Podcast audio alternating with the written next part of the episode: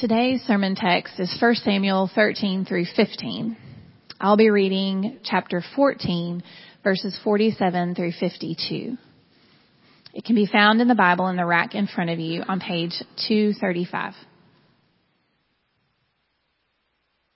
Hear the word of the Lord. When Saul had taken the kingship over Israel, he fought against all his enemies on every side, against Moab, against the Ammonites, against Edom, against the kings of Zobah, and against the Philistines. Wherever he turned, he routed them.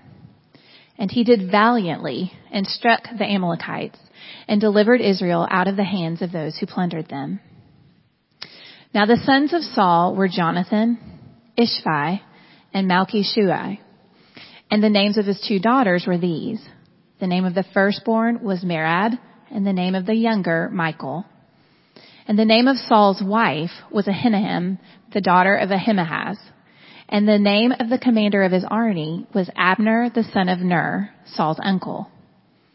Kish was the father of Saul, and Ner, the father of Abner, was the son of Abiel. And there was hard fighting against the Philistines all the days of Saul. And when Saul saw any strong man or any valiant man, he attached him to himself. The grass withers, the flower fades, but the word of our God will stand forever.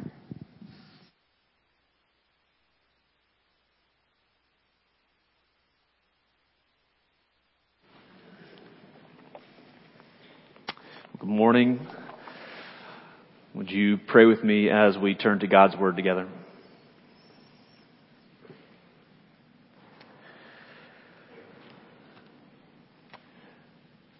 Heavenly Father, may the words now of my mouth and the meditations of all of our hearts as we look to your word, may they be pleasing in your sight, O Lord, our rock and our redeemer. We pray this in the name of Jesus. Amen.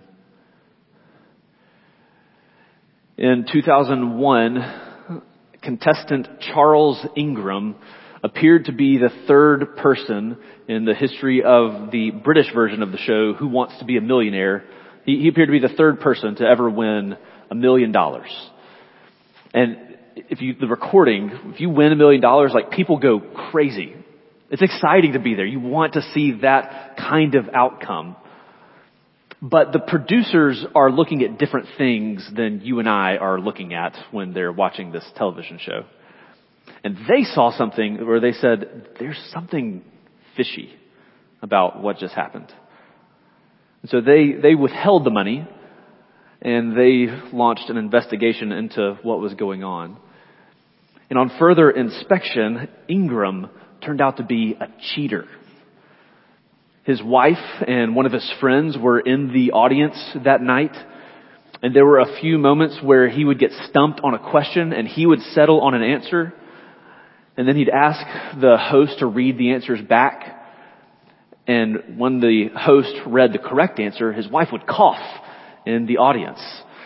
And the producers went back and watched the videotape and said, and he changed his mind and says, oh, he changed his mind every time he saw that his wife was coughing.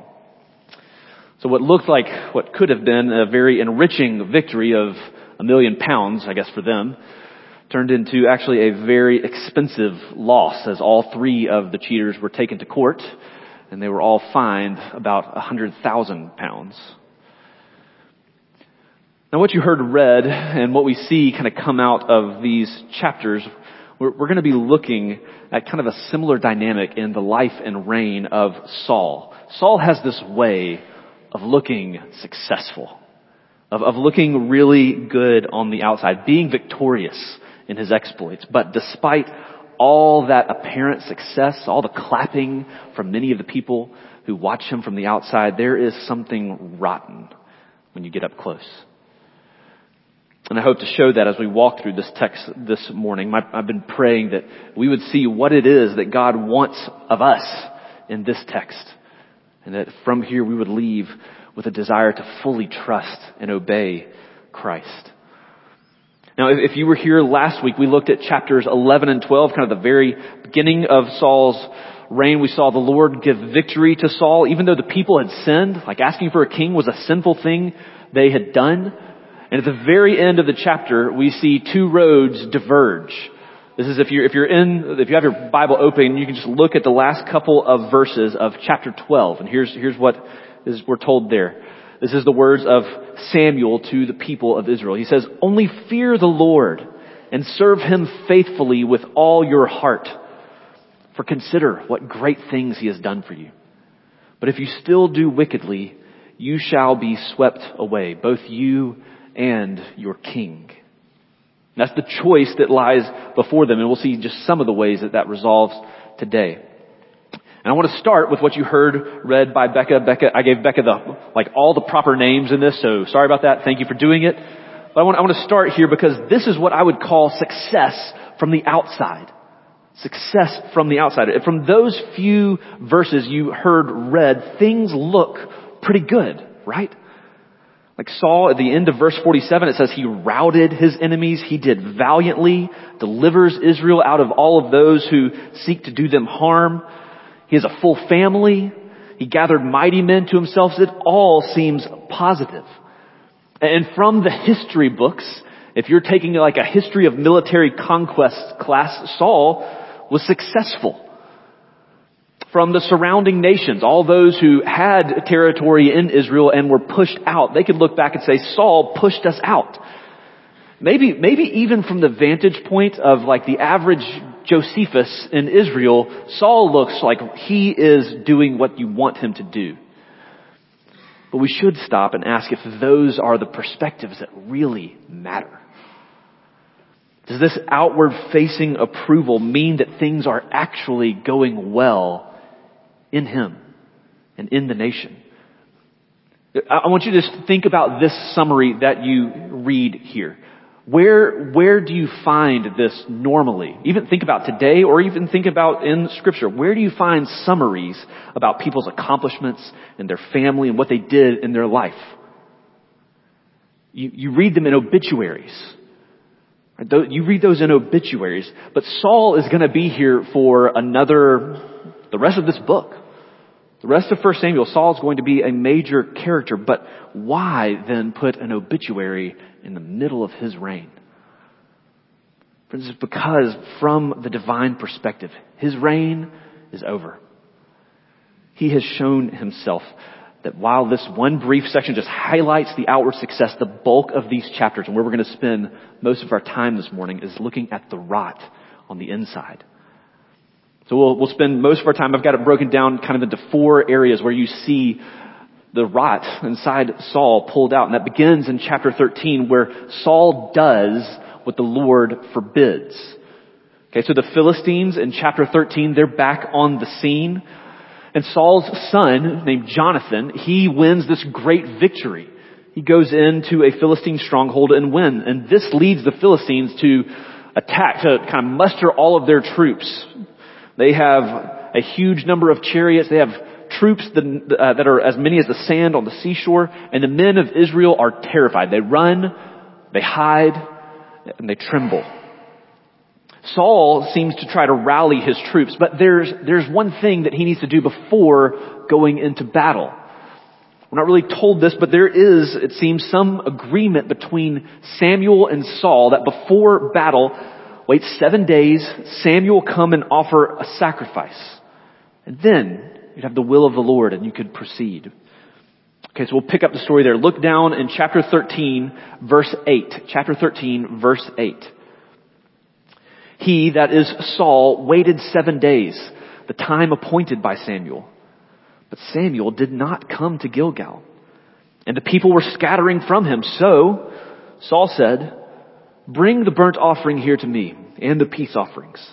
And he offered the burnt offering. Okay, so Saul sees people begin to scurry into the caves. He grows impatient. Instead of waiting on Samuel, he looks, he offers this sacrifice. But look now at verse 10. And as we read these next few verses, listen at Saul's defense. Look where he puts blame. As soon as he had finished offering the burnt offering, behold, Samuel came. And Saul went out to meet him and greet him. Samuel said, What have you done? And Saul said, when I saw that the people were scattering from me, and, that you did not come within the days appointed, and that the Philistines had mustered at Michmash. I said, now the Philistines will come down against me at Gilgal, and I have not sought the favor of the Lord. So I forced myself and offered the burnt offering. Now Saul at this point doesn't, he doesn't sound to us, if we just want to judge him from what we see, he doesn't sound like a nefarious villain, which he will sound like later in the book. Right? He's, he's not doing anything that looks all that bad, and that to me just in thinking through this, is perhaps the scariest part of this story, personally. Saul's, Saul's sacrifice has a form of godliness about it as you look from the outside. He knows offerings should be made before battle. And if Samuel is not there, maybe it's just better if I go ahead and carry that out, right? Even in talking about the circumstances, you can just kind of feel the weight of his defense. Did you hear where he was pointing, you, Samuel, you, you hadn't come yet. And the people, they're all jumping ship. The Philistines, like we can see them, they're right over there. So I had to. I forced myself. And I say all that is scary because it sounds a lot like me at times. And I would bet if you look back over the past week, the past month, it may sound a lot like you at times too. The circumstances just meant I had to do this. What I did wasn't really my fault and what I did wasn't that big of a deal. Right? We don't really have to wonder if it's a big deal or not. The Lord gives us His word on what He thinks. Listen to verse 13. Samuel said to Saul, you have done foolishly. You have not kept the command of the Lord your God with which he commanded you. Friends, do you hear an echo of your own words in the words of Saul? Are we tempted to make really pious sounding excuses for the sin that we commit at times? You know, I, I want, I, I know that for me to do this thing, to, to drink in excess, to carry on and tell inappropriate joke. I know that that's not necessarily the right thing, but I want opportunities to share the gospel with my coworkers and I need to fit in. I forced myself. I had to. Well, sure, I, I understand. I know gossip is a sin, but people, somebody needed to know this. Somebody needed to know, and it's not a sin if it's got good intention. Right? But the judgment here from God is that sin, no matter how religiously plausible it sounds, sin is foolish. Sin is foolish. Commentator Joyce Baldwin, she writes this kind of thinking about this whole episode of Saul, these few chapters. As far as outward observance of religious ritual was concerned, he had done the right thing. From, from looking outside, he did like what looked like the right religious thing but he had failed to appreciate the crucial importance of submitting his will to that of the Lord God of Israel.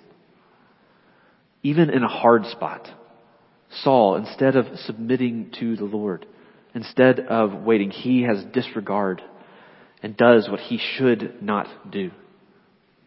And the response really is like things actually look worse at the end of chapter 13. Okay, so the, from here, the rest of this chapter, Saul's army, I don't know if you remember like chapter 11, there were 300,000. Earlier here, there's like 3,000. By the end of this chapter, 600. He's down to 600 men. And on top of that, the, the very last kind of paragraph, the Philistines, they control all the blacksmiths in the area. So there's a, an army of 600 men and there are two people who have a sword or a spear. It's Saul and Jonathan. And then 598 people who just grab whatever farm tool they could find. And that's, that's what you got. Right? It's a, it's a tough match for Saul, the man who was chosen by Israel to fight their battles for them. That's what they wanted in chapter 8.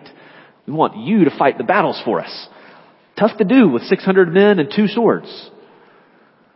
But in chapter 14, we do see a battle fought. And we see victory actually won. But, but actually kind of, again, in condemnation against Saul, the one who fights the battle is not Saul. It's Jonathan.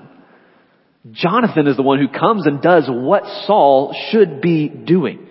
Okay, so look at chapter 14 and look at verse 6. This is Jonathan. And he says to the young man who carried his armor, Come, let us go over to the garrison of these uncircumcised. The Philistines, in his mind, they're just the enemies of the Lord, the ones not following him. And then look at what Jonathan says. It may be that the Lord will work for us, for nothing can hinder the Lord from saving by many or by few. Yes, the, the numbers, they really don't look that good. Right? 600 in the army of Israel, several thousand chariots, plus army like the sand of the seashore, right? But Jonathan knows numbers don't matter. Uh, Scottish reformer John Knox, this is on your notes, he says, a man with God is always the majority. A man with God is always in majority.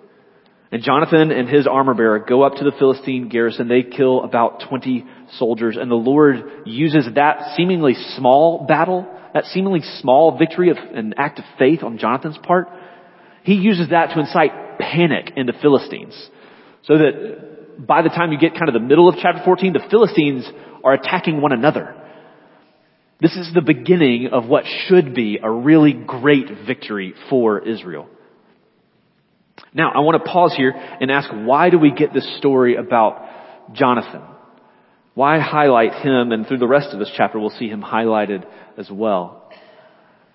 And I hope what you see here is that Jonathan stands out. Like there is a contrast happening from Saul and Jonathan. And, and the author of this text, the Lord, wants us to know this is the way.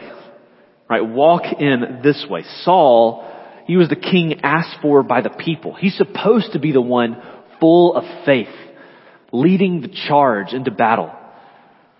But the human hero in this story is Jonathan. He exemplifies another famous quote by missionary William Carey. Expect great things for God. God wants this victory. And then attempt great things for God. Jonathan knows that the Lord is not intimidated by numbers, so he moves forward in faith. And what Jonathan tells you and me, part of the positive of what we see in this text, is that genuine trust fixes its eyes on God and not on the opposition that we face. Genuine trust fixes its eyes upon the God we follow. And we will see over and over throughout the scripture, this is the example of genuine faith that is put before us and that we are called to follow. In, two chapters, well, two weeks at least, this is the type of genuine faith that means a little boy, a shepherd boy named David will go fight a giant named Goliath. This is the type of genuine faith that means a man named Daniel will go down on his knees again to pray to the Lord when he knows that that will lead to a den of lions. Or, or just think about the New Testament. This is the type of genuine faith that when Peter, one man is faced with the council of Jewish rulers and they say, you need to be quiet. Sit down, son. And Peter says, we can't help but say what we've seen. That's the kind of genuine faith, friends, that makes it possible for you and I to stand for the gospel when all of our family may say, that is a ridiculous thing to give your life for. I can't believe you would spend your money on something like that instead of doing all the pleasures that you want. It's the type of genuine faith that means members of our own church have said that instead of pursuing the pleasures and the ease even of living here, we will give up our lives to go bring the gospel overseas. This is the type of genuine trust that the Lord calls for. And I titled the sermon, What is it that God wants? And here in the life of Jonathan, we get at least part of our answer. The Lord wants your and my complete trust. He wants our trust. Now, after, after God uses Jonathan and his faith to start this, uh, start this battle that should be huge victory, Saul waltzes in from stage right, and nobody knows how to ruin a perfectly good victory like Saul.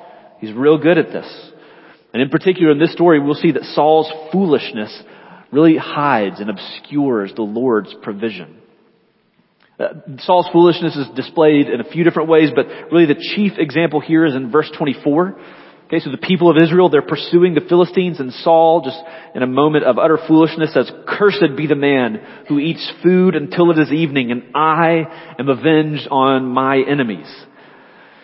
Now, I'm, I'm not, uh, I know some of you maybe are veterans. I'm not a veteran. I've never fought in a war. I just imagine, and this is a very different kind of war than the war we fight today. This is like chase the people as they run kind of war. Okay, so you need some energy to do that kind of thing. And Saul, in a, in a moment, just says, I, I don't care. He's so zealous. See what he's zealous for in verse 14? You see just those pronouns that he uses? Until I am avenged on my enemies. Saul is personally slighted by these Philistines in his country, and so he says, not until we get to vengeance. And what makes this really worse, this is a, a foolish vow to begin with, but what makes it worse is that God seems to have provided in this story for the, for Israel to defeat the Philistines. Look, look at verse 25.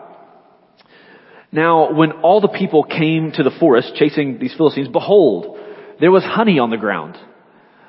Uh, I just want, uh, I'm curious, maybe this does happen. Raise your hands if you've ever walked through a forest and seen just like honey laying on the ground all around you. Great. Okay, I grew up with woods in my backyard and like I, I spent a lot of time in the woods and I never saw anything like this. Or verse 26 says the honey was dropping. Okay, it's like, uh, you remember, maybe you've seen the Winnie the Pooh and there's a honey tree. That's what I imagine happening. It's like they found a forest full of Winnie the Pooh honey trees just dropping everywhere from them. And that sounds like God has provided for his people before even. Right, um, kids, you remember there's a story in the book of Exodus where the people of Israel are walking in, they're, they're going to Sinai and they're hungry and the Lord provides food for them. Does anybody remember what that food was called? Lane? Manna. That's right. God provided manna. This is, I won't ask this, but maybe you remember this if you've read this. God actually describes what manna tastes like even. He says it's like wafers made with what else? But honey. It's wafers with honey. The Lord provided for His people in Exodus and He seems to be providing providentially here, but, but Saul has said, nope. Vengeance. Vengeance first, providence later. Now, Saul, uh, sorry, Jonathan doesn't know about this, right? Jonathan went up and fought against the people, uh, fought against the Philistines. He's not heard about this curse. So in verse 27, we read that Jonathan put out the tip of the staff that was in his hand and dipped it in the honeycomb and put it in his mouth. And his eyes became bright, uh, which seems really vague. His eyes becoming bright just means like if you ever, you get energy and you say, I can, I can go longer. His eyes became bright and he was revived. Then a hungry fellow soldier looks and I think maybe out of jealousy, perhaps says, "Hey, you know, you know, you weren't supposed to weren't supposed to eat that. Your dad said that was that was cursed." And then Jonathan in verse 29 gives us an honest assessment. I think this is even just the narrator helping us think through the honest assessment of what Saul has done. Jonathan said, "My father has troubled the land." See how my eyes have become bright because I tasted a little of this honey? How much better if the people had eaten freely today of the spoil of their enemies that they had found. For now the defeat among the Philistines has not been great. And the rest of the chapter really bears that out. In verses 31 through 35, the people are so hungry they fall upon the spoil. They get to, uh, night comes and they start eating whatever they can find. They're like a group of linemen after two a days and they just start eating animals without, uh, draining the blood, which is not, they were commanded to drain the blood in a place like Leviticus 17. And then when Saul says he wants to pursue the Philistines, Saul finally kind of gets the picture. This might be the day we drive the Philistines out for good. He says, let's pursue, but they say, you know, we should ask the Lord first. Good thought. And they ask the Lord, and the Lord is silent. This becomes kind of normal in Saul's life, where he asks the Lord, and the Lord is silent to him. And so Saul says there must be some problem and he makes what is a second foolish vow in verse 38. Saul said, come here all you leaders of the people and know and see how this sin has arisen today.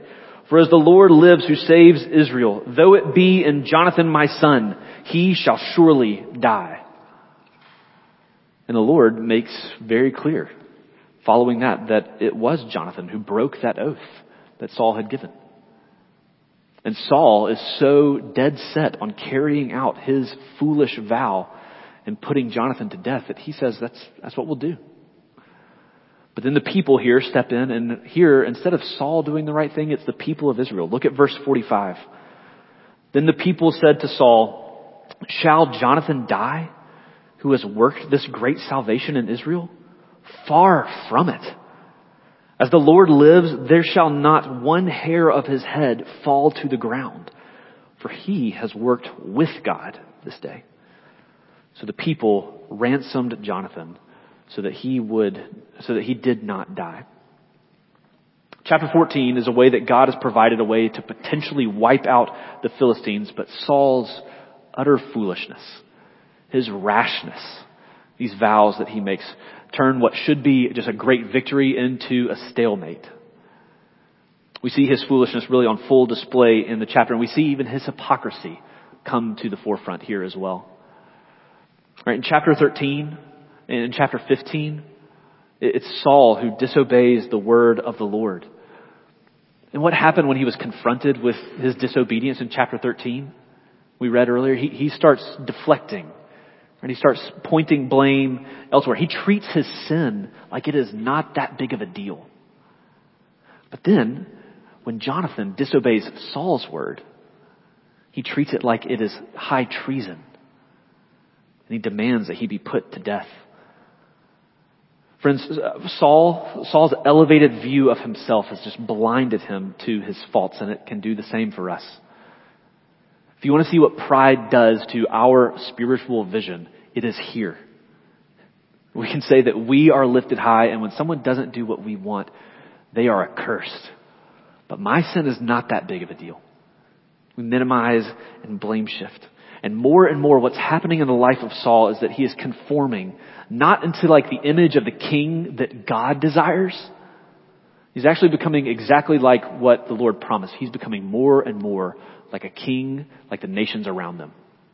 He's looking more and more like a Philistine and less and less like a faithful Israelite. And Saul's problems are not done yet. Chapter 15 is really, I think, the climax of Saul's rejection, and it's where we see Saul does not do what the Lord commands. The inverse of chapter 13, he does something he shouldn't do. In verse 15, he doesn't do what he should. Now, the story does have some ancient background, so uh, I think this is important to know what's coming and why this is carried out. So in, in, Exodus chapter 17, you don't have to turn there, I'll just tell you the story briefly. The people of Israel are on their way to Mount Sinai. And there they are met with opposition by the nation of Amalek, the Amalekites, who we see here. That's pretty easy to forget, but you may remember the way in which this battle plays out. Uh, this is a battle where Moses goes up, and as the Amalekites and the Israelites are fighting, Moses stands and holds his hands out over the people of Israel. And when his hands are up, the Israelites are winning. And Moses starts dropping his hands, thinking it's done, and the Amalekites start winning. Maybe I got that backwards. When his hands are up, Israel's winning. When his hands are down, the Amalekites winning. Got it? And then Aaron and Hur come and hold his hands up. And as long as they hold his hands up, they win. And so Israel wins this victory over Amalek. And then at the very end of this, in Exodus 17:14, the Lord gives this promise. The Lord said to Moses, write this as a memorial in the book and recite it in the ears of Joshua, that I will utterly blot out the memory of Amalek from under heaven.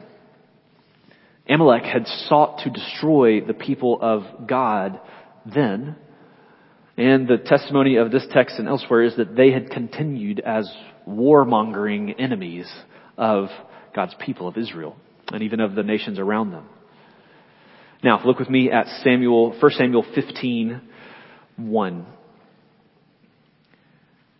Samuel said to Saul, The Lord sent me to anoint you king over his people Israel. Now therefore listen to the words of the Lord. Thus says the Lord of hosts, I have noted what Amalek did to Israel in opposing them on the way when they came up out of Egypt. Now go and strike Amalek and devote to destruction all that they have. Do not spare them, but kill both man and woman, child and infant, ox and sheep, camel and donkey. In the years since the time of Egypt, Amalek had not repented. It continued in opposition to God and to his people, and the bill had come due for Amalek. Now, this, this is a hard word to hear, but we should be clear. The focus of the biblical narrative, if you just back out, and even the focus here, later when, when Samuel refers to the Amalekites, he just stops to say, sinners. The focus of scripture is not that God hates a specific ethnicity. Just look around our room and think of the people here. But that God cannot have sin in his presence and that sin will be judged. This is a judgment ultimately against sin. As one commentator put it, destruction will come to the Amalekites not because they are Amalekites, but because they are sinners. And ultimately, this is a foreshadowing of greater judgment that ultimately comes for those who do not turn and trust in Christ, those who live in rebellion against Him forever. And so the Lord says, carry this out. And Saul does defeat the Amalekites, but in verse 8, we're told that he decided to do things a little bit differently. Verse 8. And he took Agag, the king of the Amalekites, alive, and devoted to destruction all the people with the edge of the sword. But Saul and the people spared Agag and the best of the sheep and of the oxen and the fatted calves and the lambs and all that was good and would not utterly destroy them.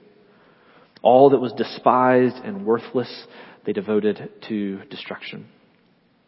The word of the Lord then came to Samuel. I regret that I have made Saul king, for he has turned back from following me and has not performed my commandments. Really quickly here, just a side, I know hearing the words I regret from the Lord, about the Lord, may bring a host of questions to your mind, and I'm happy if you want to talk more about those to talk afterwards. Here's the quick thing just thinking through that. The Lord regretting and you and I regretting are not exactly the same thing. When you think about regret, when I think about the things that I regret in my life, the things that I regret are choices that I made that were mostly due to my own foolishness and my sin. We, we regret because of that. If you actually look down later in the passage in verse 29, we're told the glory of Israel, that is the Lord, will not lie or have regret. For he is not a man that he should have regret. Lord does not make mistakes due to imperfections in him. He does not say something like, oh, man, I really wish I would have done that differently. If I would have seen, known what was happened, I would have done something different. That's what you and I do. That's not what God does. That's what verse 29 tells us. What verse, uh, what verse 11 is telling us though, is that God is grieved. That God is grieved over sin. God has not changed and does not change. But Saul is one who has shown himself treasonous and rebellious and faithless. And the Lord's consistent response to that is sorrow and grief so Samuel goes out to meet Saul in verse 13. Pick back up at verse 13. Samuel came to Saul and Saul said to him, Blessed be you to the Lord. I have performed the commandment of the Lord. And Samuel said, this is maybe the, some of the best writing in scripture. What then is this bleating of the sheep in my ears and the lowing of the oxen that I hear? This, this is like the kid with chocolate on his mouth saying, nope, didn't, didn't eat the brownie. Samuel knows. And Saul, who minimized and blame shifted in chapter 13, goes on the same rampage of minimizing and blame shifting here. Listen to verse 15. Saul said, they, they have brought from, they have brought them from the Amalekites for the people spared the best of the sheep and of the oxen to sacrifice to the Lord your God, and the rest we have devoted to destruction. Then Samuel said to Saul, Stop. I will tell you what the Lord said to me this night. And he said to him, Speak. And Samuel said, Though you are little in your own eyes, are you not the head of the tribes of Israel? The Lord anointed you king over Israel. And the Lord sent you on a mission and said, go, devote to destruction the sinners, the Amalekites, and fight against them until they are consumed. Why then did you not obey the voice of the Lord? Why did you pounce on the spoil and do what was evil in the sight of the Lord? And Saul said to Samuel, I have obeyed the voice of the Lord. I've gone on the mission on which the Lord sent me. I've brought Agag, the king of Amalek, and I've devoted the Amalekites to destruction. But the people took of the spoil, sheep and oxen, the best of the things devoted to destruction, to sacrifice to the Lord your God in Gilgal. And listen to the judgment in verse 22. Samuel said, Has the Lord as great delight in burnt offerings and sacrifices as in obeying the voice of the Lord? Behold, to obey is better than sacrifice, and to listen than the fat of rams. For rebellion is as the sin of divination, and presumption or pride is as iniquity and idolatry. We'll stop right there and pick back up in just a minute. This is the sad portrait of these three chapters kind of encapsulated. Saul, the king of Israel, the one who, from a glance from the outside world and maybe from the history books written about him from even his enemies, who was successful, he has come to a place where on the inside he is rotten. And instead of wanting to obey the word of the Lord, instead of setting that bar as a thing, this is who I obey, this is how I show faith. He's now acting to do what is right in his own sight. He has become the one who says what is right and good not the Lord. And it's here where we see the main point, I think, of these three chapters. We usually give this to you up at the beginning, but I hope just kind of walking through these chapters has made this point clear. God wants your complete trust and obedience, not your outward piety or partial obedience. And so we should ask, like Saul, are we satisfied? Are you, friends, satisfied with the outward appearance of a religious looking life? Does partial obedience feel like, you know, that's, that's good enough for the people around me? It's probably good enough for me. And I feel maybe especially burdened in a place like Birmingham where I would just assume that most people who walk into a church are likely familiar with the Christian, Christianity really as a religion and who probably know some of the moral code that we follow, some of the things that we say are important to us, and I want to be as clear as possible. Doing religious things and living in a way that is mostly obedient is not, is not the ultimate thing that God wants from you. I fear there are many people who may check the box on a census that says Christian, but if they looked at their lives, if they would see maybe a reflection of Saul. Someone who is satisfied with playing a role, playing at Christianity. And if, if that is you, friend, if you feel like you have been satisfied with partial obedience, elevating yourself instead of trusting in Christ, stop playing. That's what Samuel tells Saul. Stop. Know, friend, that what God wants of you is complete trust. To know and follow Him. And if you have questions about what that looks like, if you want to know what that looks like, there are a host of people in this room who have done just that. And who realize maybe even the testimony of many of us is that we realize that for years we were playing at church. And that we were doing things that looked really good there's not a lot of people in here who had just outwardly terribly rebellious lives. But we're a room full of people who said, I did, I looked really good. I did religious things. I went to the right places. I memorized the right questions and answers. But I didn't trust. And if that's you, we want to urge you. You can today trust completely in this God and in the Christ who he has sent for us. That is what we want for you. If you have questions about that, I would be happy to talk with you. I would love nothing more than to talk with you after this service. If you came here with a friend, if you know another Christian in this room, or if you don't, just ask somebody who you've seen on stage this morning. We would love to tell you what it looks like to completely trust in this God and follow Him.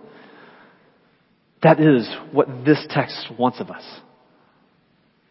The portrait of Saul we see is rotten on the inside. And we want to be, I want to be clear and I want to be urgent with this message because of this next point, because this interior rot leads to rejection from above. In chapter 13 for Saul, it's, Saul is told what should be like a dynasty, the beginning of the Saul dynasty of kings. It begins with Saul and it ends with Saul. And then the consequences grow in chapter 15. We stopped midway through verse 23, but here the condemnation at the, in the second half of verse 23 in chapter 15. Because you have rejected the word of the Lord, he has also rejected you from being king. His rejection and disobedience grieves the Lord. Now Saul admits that he has sinned in verse 24, and that may look, again, really good. But I think it is again false piety. Just, just look at Saul in verse 30 when he confesses. He says, I've sinned. Yet honor me now before the elders of my people and before Israel and return with me that I may bow before the Lord your God. What, what's Saul's concern in his repentance and his turn? His, his concern is now his public standing. Even, even his reference to the Lord has just grown more distant. Not that I may be made right with the Lord, my God, the Lord, our God, the Lord, your God. Saul expresses here worldly sorrow instead of godly repentance. If you ask, this is worth asking, what does godly repentance? If I, if I am confronted with this, what then would true repentance look like? These, these are just on your notes. If you, you can take this note sheet with you and think through these things today if you want to. This is uh, what does godly repentance look like. True repentance doesn't excuse sin. Right? It doesn't point fingers at others in an attempt to clear our own name. It instead agrees with God's assessment of us. I am the man. I am guilty. True repentance cares about God's opinion above others' opinions. Right? The truly repentant are less concerned about what those around them think. Their greatest concern is to move towards the Lord and be made right with Him. And finally, true repentance results in action. Just think about other stories of repentance in the Bible. You think of Zacchaeus, a man who goes and has been stealing and says, I want to be made right and gives back a portion of what he has stolen. You see action. And this is important because it's not that obedience earns the favor of God. But those who are made right, those who have placed their faith and repented, turned to Christ, they have obedience naturally flowing out of them. And Saul fails all three of these tests. He continues to excuse his sin. He's concerned primarily with how, what other people think about him. And there is no action on his part to make this right. In fact, at the end of, towards the end of this chapter, it's Samuel who does what he should have done. Samuel goes and kills Agag. Saul still is just saying, I'm, I but I just want to be, look right in front of the other people. What about you, friends? Just, just investigate your own repentance. If you're a Christian even, this is something that I have to think about the way in which I repent of my sin. I, I walked out this morning and there was a trash bag that had been left out and some trash that some critter that had gotten in my trash bag and I immediately thought, what person left this trash bag out here? And then I went, who is responsible for the trash, taking out the trash? That's me. That's my job. We, we naturally want to just point at others and say, not my problem, somebody else. What, what about you? Do you continue to excuse sin? Would you say that the sorrow you feel is true repentance? Or are you just consumed with having a good image in front of other people. I've just got to keep doing the right thing so they think that I'm okay. Friends, when you're made aware of your sin, repent and run to Christ. And then the chapter of chapter 15 sadly ends with this parting of ways. Verse 34. Samuel went to Ramah and Saul went up to his house in Gibeah of Saul. And Samuel did not see Saul again until the day of his death. But Samuel grieved over Saul. And the Lord regretted that he had made Saul king over Israel. What, what a sad picture. The king walks over in one direction, and the prophet, and with him the word of the Lord, walk in another direction. And never again will the two meet. These are tragic and heavy chapters. If you feel the weight of that, uh, you're reading them rightly. But thankfully, there is still hope in the story of Saul. Saul has rejected the Lord, and the Lord has rejected him, but the Lord has not rejected his people. And he has not gone back on his promises. There's, there's still a promise to come. And we may, in this story, we kind of hope it's Jonathan. Right? Jonathan is a great guy. And this is why the judgment of, of chapter 13 is so sad. Because Jonathan would be a much better king than Saul, it seems. But Saul's sins have consequences that mean that his line of kings ends with him, and Jonathan will not be king. But thankfully, God is not done. Immediately after the judgment on Saul, where he says, you won't have kings coming after you, in chapter 13, verse 14, this is what is told. Chapter 13, verse 14, the Lord has sought out a man after his own heart, and the Lord has commanded him to be prince over his people. Now you may hear that phrase, a man after God's own heart, and think somebody who's pursuing the right things of God. And that, that's true in a sense. We want that. David will be that man, but, but here I think the author, I think what's happening, and Samuel is pointing out something a little bit different. Uh, I didn't mention this earlier, but Saul's name means asked for. The one who was asked for. Right? Saul is the one, is the People's Choice Award winner. He's the one that the people say, we want this guy. Dave, uh, God is going to raise up who, someone who is God's choice, according to his heart.